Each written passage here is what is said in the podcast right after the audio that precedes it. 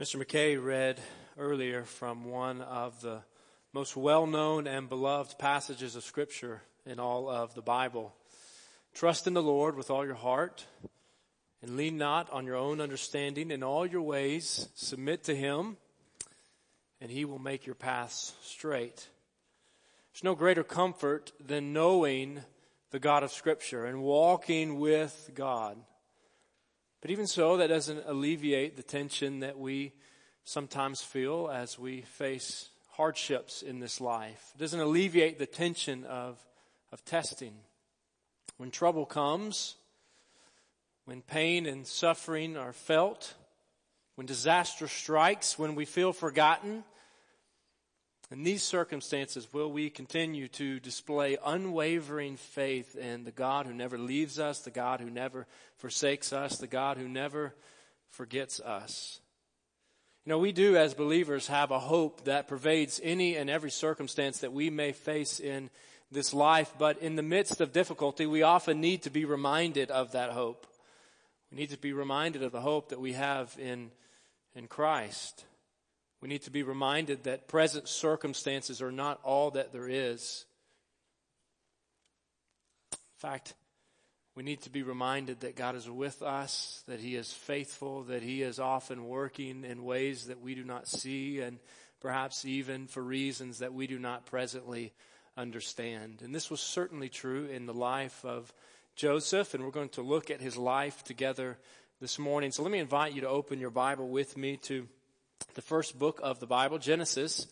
We'll be in chapter 40 this morning, Genesis chapter 40, as we continue the story that we've been tracing, as we continue looking at the life of Joseph in a message series titled When God Writes Your Story.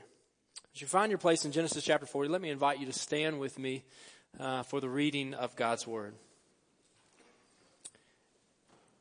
Genesis chapter 40, beginning in verse 1, God's Word reads this way.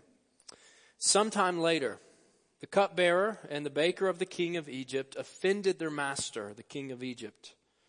Pharaoh was angry with his two officials, the chief cupbearer and the chief baker, and put them in custody in the house of the captain of the guard in the same prison where Joseph was confined. The captain of the guard assigned them to Joseph, and he attended them.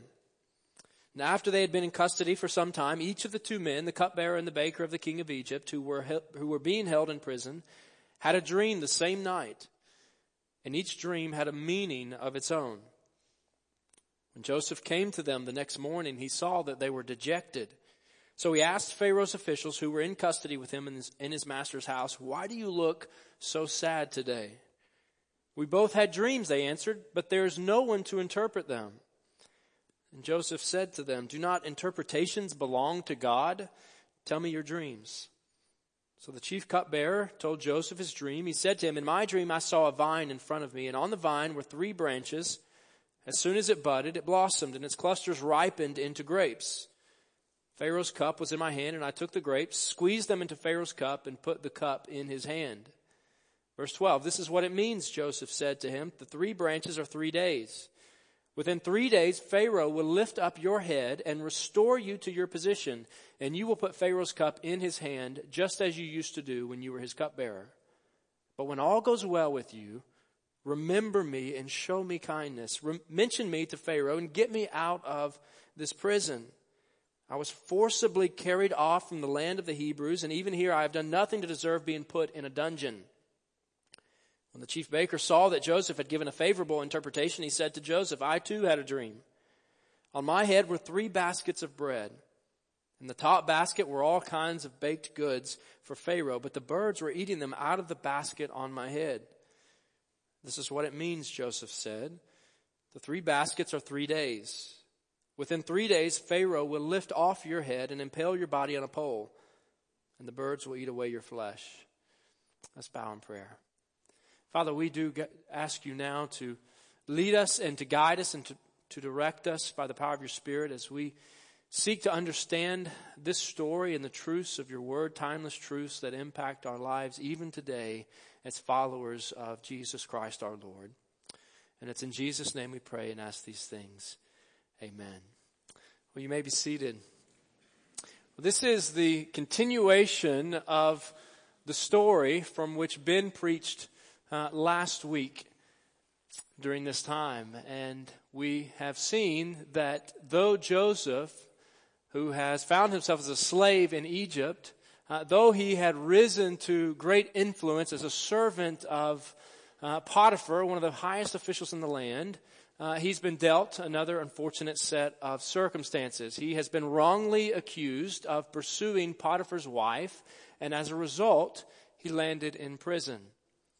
Once again, Joseph is a victim of other things. He is a victim, he has been a victim of his father's favoritism. He has been a victim of his brother's hatred and jealousy, and now he has become a victim of uh, a wrongful accusation uh, by Potiphar's wife. And so here he is in prison, and in prison he meets two other characters. Two other men are introduced into the story the chief cupbearer and the chief baker.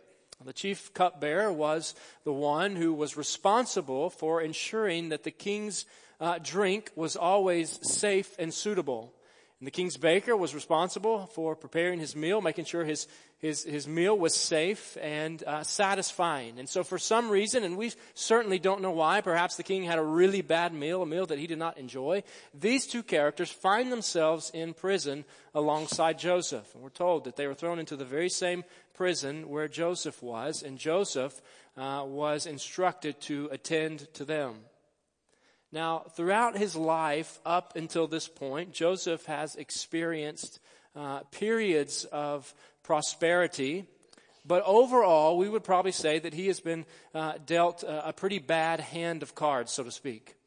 Uh, he is estranged from his family. His father thinks he's dead. His brothers hate him. His mother died when he was still a boy. He's been sold as a slave in a foreign land, and now he's been falsely accused and thrown into to prison. He's not had a smooth and easy life up until now, for the circumstances of his life have been almost continuously uh, serving to discourage his faith in God. And church, likewise, as believers who are living in this world, walking on this earth, we will experience circumstances that discourage our faith.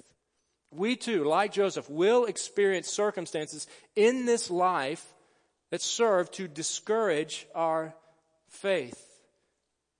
Cancer, death, disease, job loss, broken families, addiction. The list could go on and on. It's no secret that this life is filled with ups and with downs.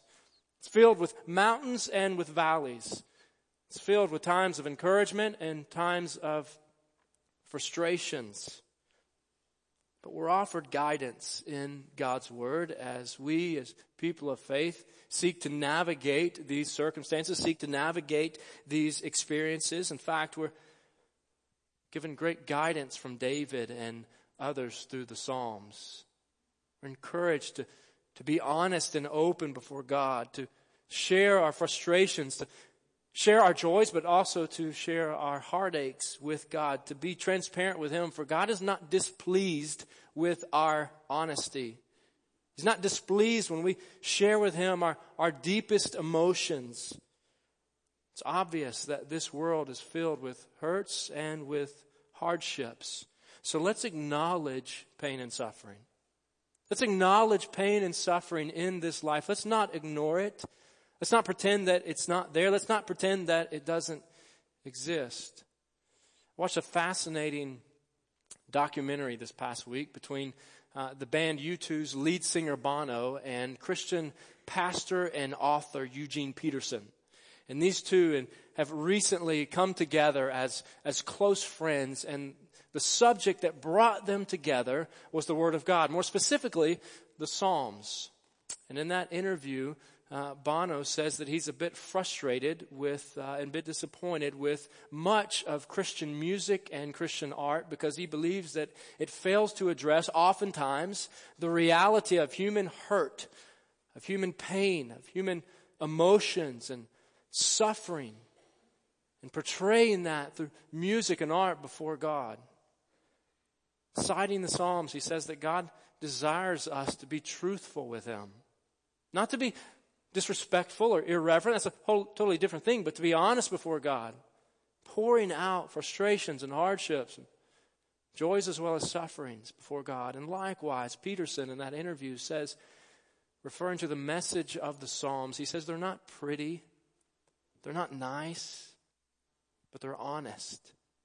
God invites us to be honest with Him, to express our honest and open feelings before Him. In fact, listen to Psalm 77 and how this psalm begins. Psalm 77, verses 1 and 2 read, I cried out to God for help. I cried out to God to hear me. When I was in distress, I sought the Lord. At night, I stretched out untiring hands, and I would not be comforted. The psalmist says, I cried out for God to help me. I'm in danger. I'm suffering. I cried out, God, help me, help me. All night I cried out to God, and even so I was not comforted, he writes. That psalm continues, and at the end of that psalm, the psalmist is portraying trust and comfort and confidence in God, but it's not because of his present circumstances. It's not because of the danger and suffering that he's experiencing right now.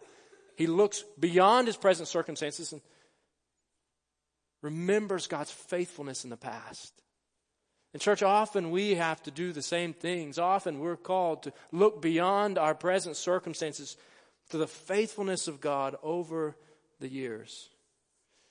Church, we're fortunate this morning as we journey through this story, as we walk through this text, to have two special guests with us, helping us understand the truths of this passage. And these are uh, two guests that many of you uh, know well. I'm going to invite you to hear from them. So direct your attention to the screens for a couple moments.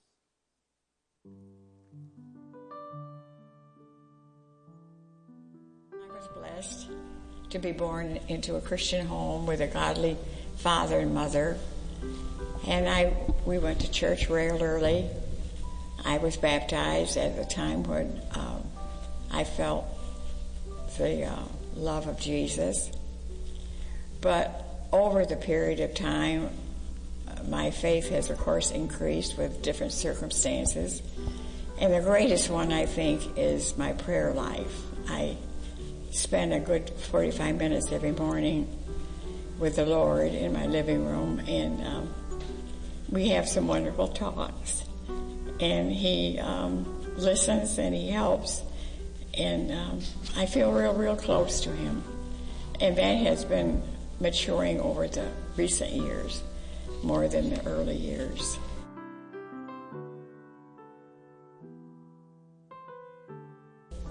In December of 14, I broke my ankle and I had to have surgery. And then later, I got an infection in that ankle, had to have surgery again. I had to go to rehab for six weeks. And never once did I say, why me? But a lot of people said to me, you're never down. And I think it was because my church family, the people drove me to the doctor and they brought me food. It was wonderful. And I hope our congregation knows what a wonderful church family we have. And then, sometime the 1st of Ju- July, I came to Sunday school. Before Sunday school started, I fainted. They called the paramedics that was another something I had never gone through. And then the last of July, I had a small stroke. But in all that, I have never said, why me? Because I know it rains on the just and the unjust. Course, I've had a um, very happy marriage until, as Betty said, Ross passed away um, 11 years ago. And um, I, I was, in a way, prepared for his illness because he was ill for so long. And I had wonderful people come to the house, uh, especially, um, um, you know, men that were in the medical field and would explain to, to me what was going on in Ross's life. But then when he actually passed away, I um, searched the Bible for some help and came across an Isaiah where it says, the Lord will be your husband. And I really have hung on to that all these years. Church, though we will all experience circumstances that serve to discourage our faith, we are all called to demonstrate our faith in all circumstances. We're called to demonstrate our faith in God in all circumstances uh, of, of life. And so here in Genesis chapter 40, uh, Joseph had opportunity to demonstrate his faith despite being in a difficult circumstance. So we're told that he encountered these two other gentlemen. He encountered the cupbearer and uh, the baker. And he notices, as he attends to them, he notices that they are dejected one morning, that they are depressed, that they are down, that they are frustrated. And so he inquires uh, as to the source of their frustration. And they begin to tell him that they each had a dream the night before, and they know that these were significant dreams, but there's no one there, because they're in prison, to interpret these dreams for them. Now, in the ancient world, it was often believed that dreams were the source of divine revelation. And we know here in Genesis and elsewhere in much of Scripture that God spoke to people uh, through dreams. In fact, there were professional dream interpreters in that world, and because they were confined to prison, these two, believing they had heard from God, uh, were disappointed. They were frustrated. They were upset because there was no such professional interpreter uh, uh, at their disposal, at least uh, not one that they knew of. And so Joseph then, uh, reflecting his faith in God, says, Don't interpretations belong to God? And he begins to offer an interpretation to these dreams from God. It's not Joseph who is interpreting these dreams as if he has some superstitious power, but God is interpreting these dreams and he is using Joseph. Joseph has this ready made opportunity to demonstrate his faith in God. God is providentially working and orchestrating these circumstances and working through these circumstances to give Joseph the opportunity to demonstrate his faith despite a difficult circumstance.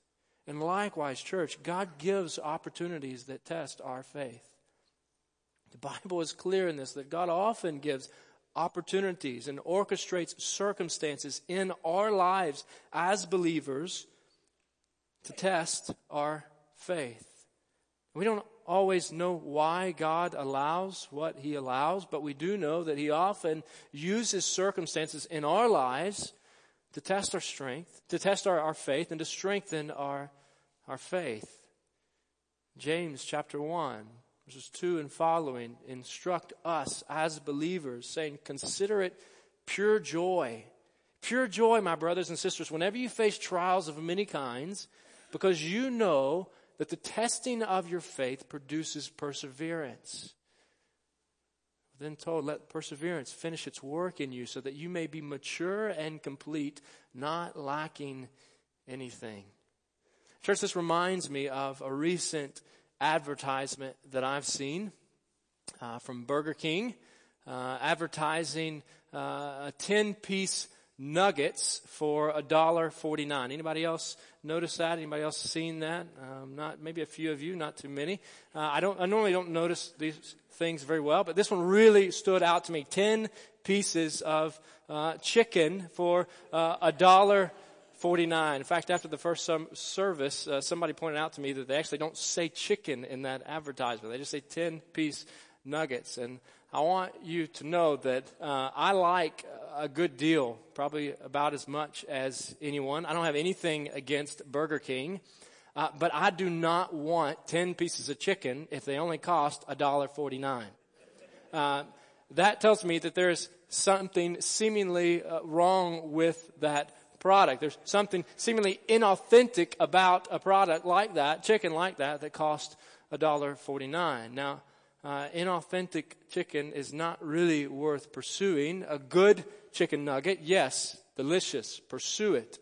Um, and likewise, I'm getting sidetracked here. Likewise, uh, a shallow faith, an inauthentic faith, is not worth a whole lot, but an authentic, mature faith in God is worth pursuing. And the Bible teaches us that this type of faith only comes through testing.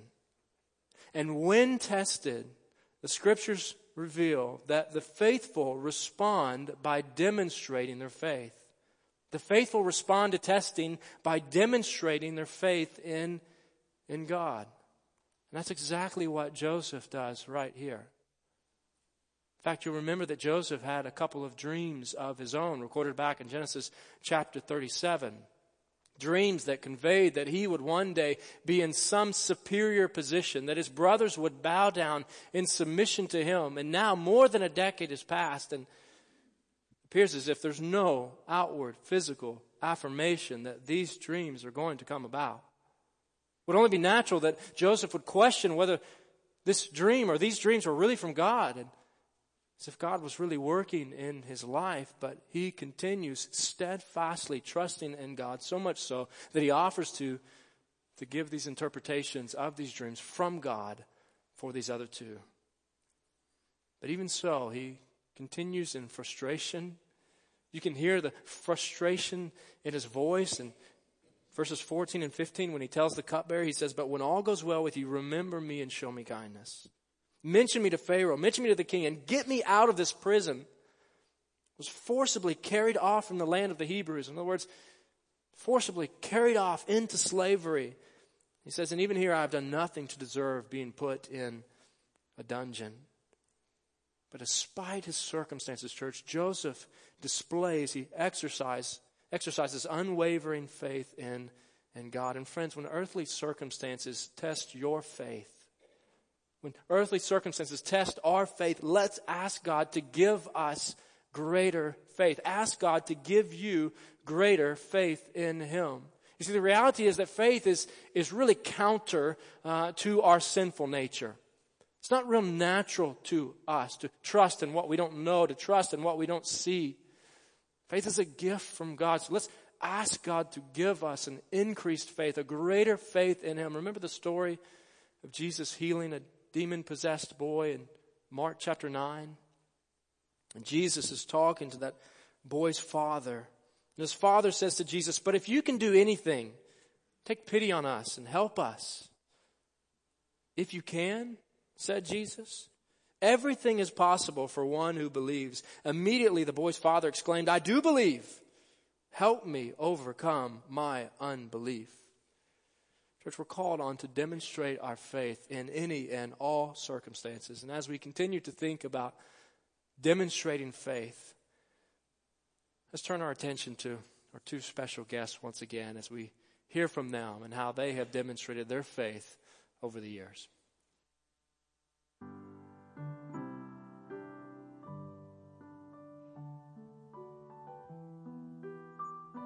I went to the kindergarten class to visit and Jane and Ross were teaching that month. And I just fell in love with them. And then I moved my membership to Meadowbrook in December of 04. And then when God called uh, Ross home in June of 05, I told Jane that when she got ready to go back to the kindergarten class, I would go with her. So we had a rotation system for a while, but I don't know how long we've been in there now, uh, teaching all the time.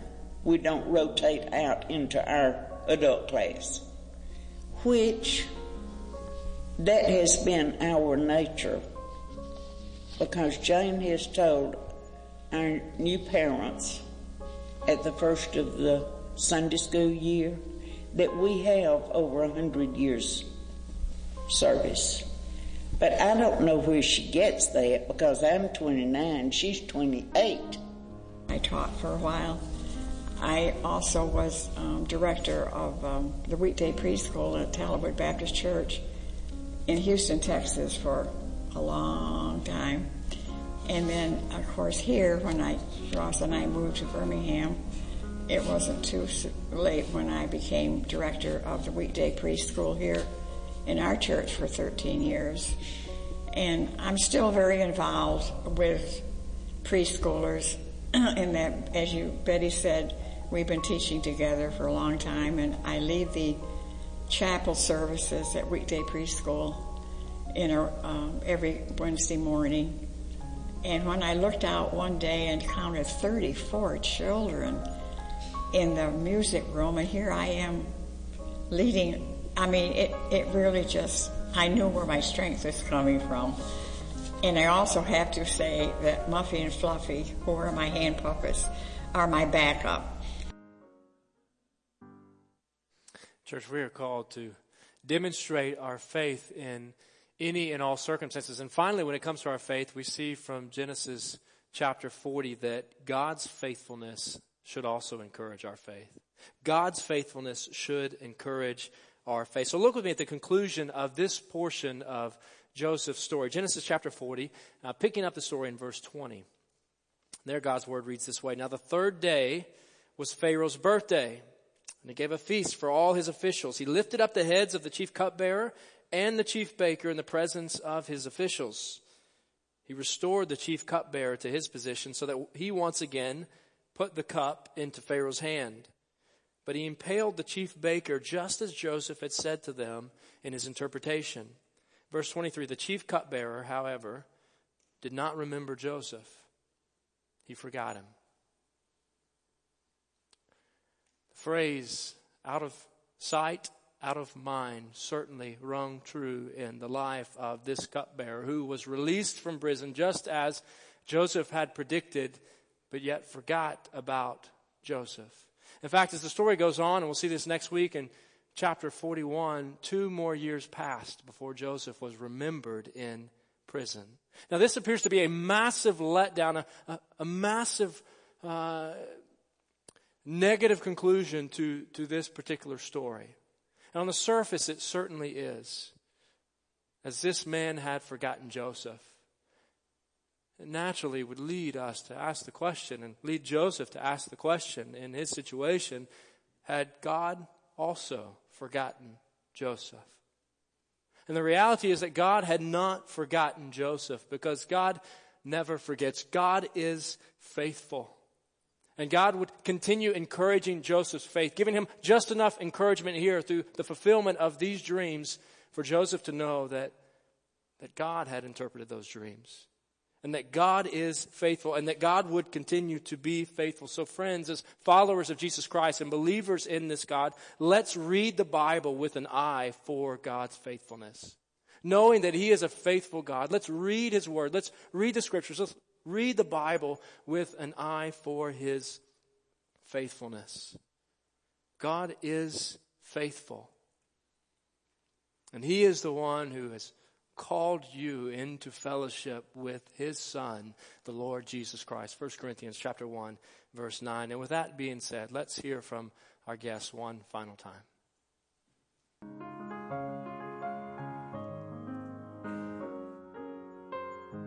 Person stop, get down on your knees and look up. And thank God for everything that you can think of that's positive in your life. Your family, your health, your income, or just having a friend. And to look at the life on a positive side and not on a, a negative.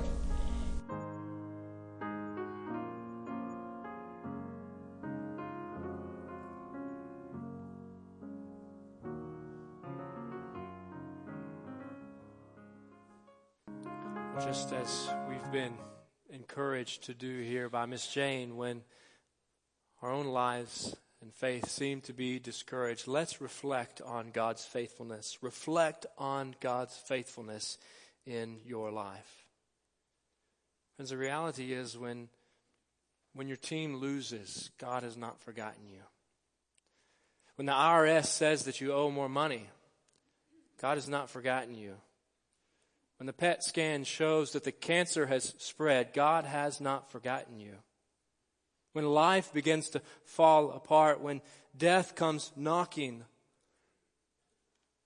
the family falls apart, when debt overtakes you, when a child rebels, God has not forgotten you. For we serve a God who, who has always been faithful, who is faithful, and will continue to be faithful forevermore. Church, we live in a culture that prods us and encourages us constantly to, to pursue greatness, to never give up, to continue on in the face of adversity. And to some extent, that encouragement is a positive thing.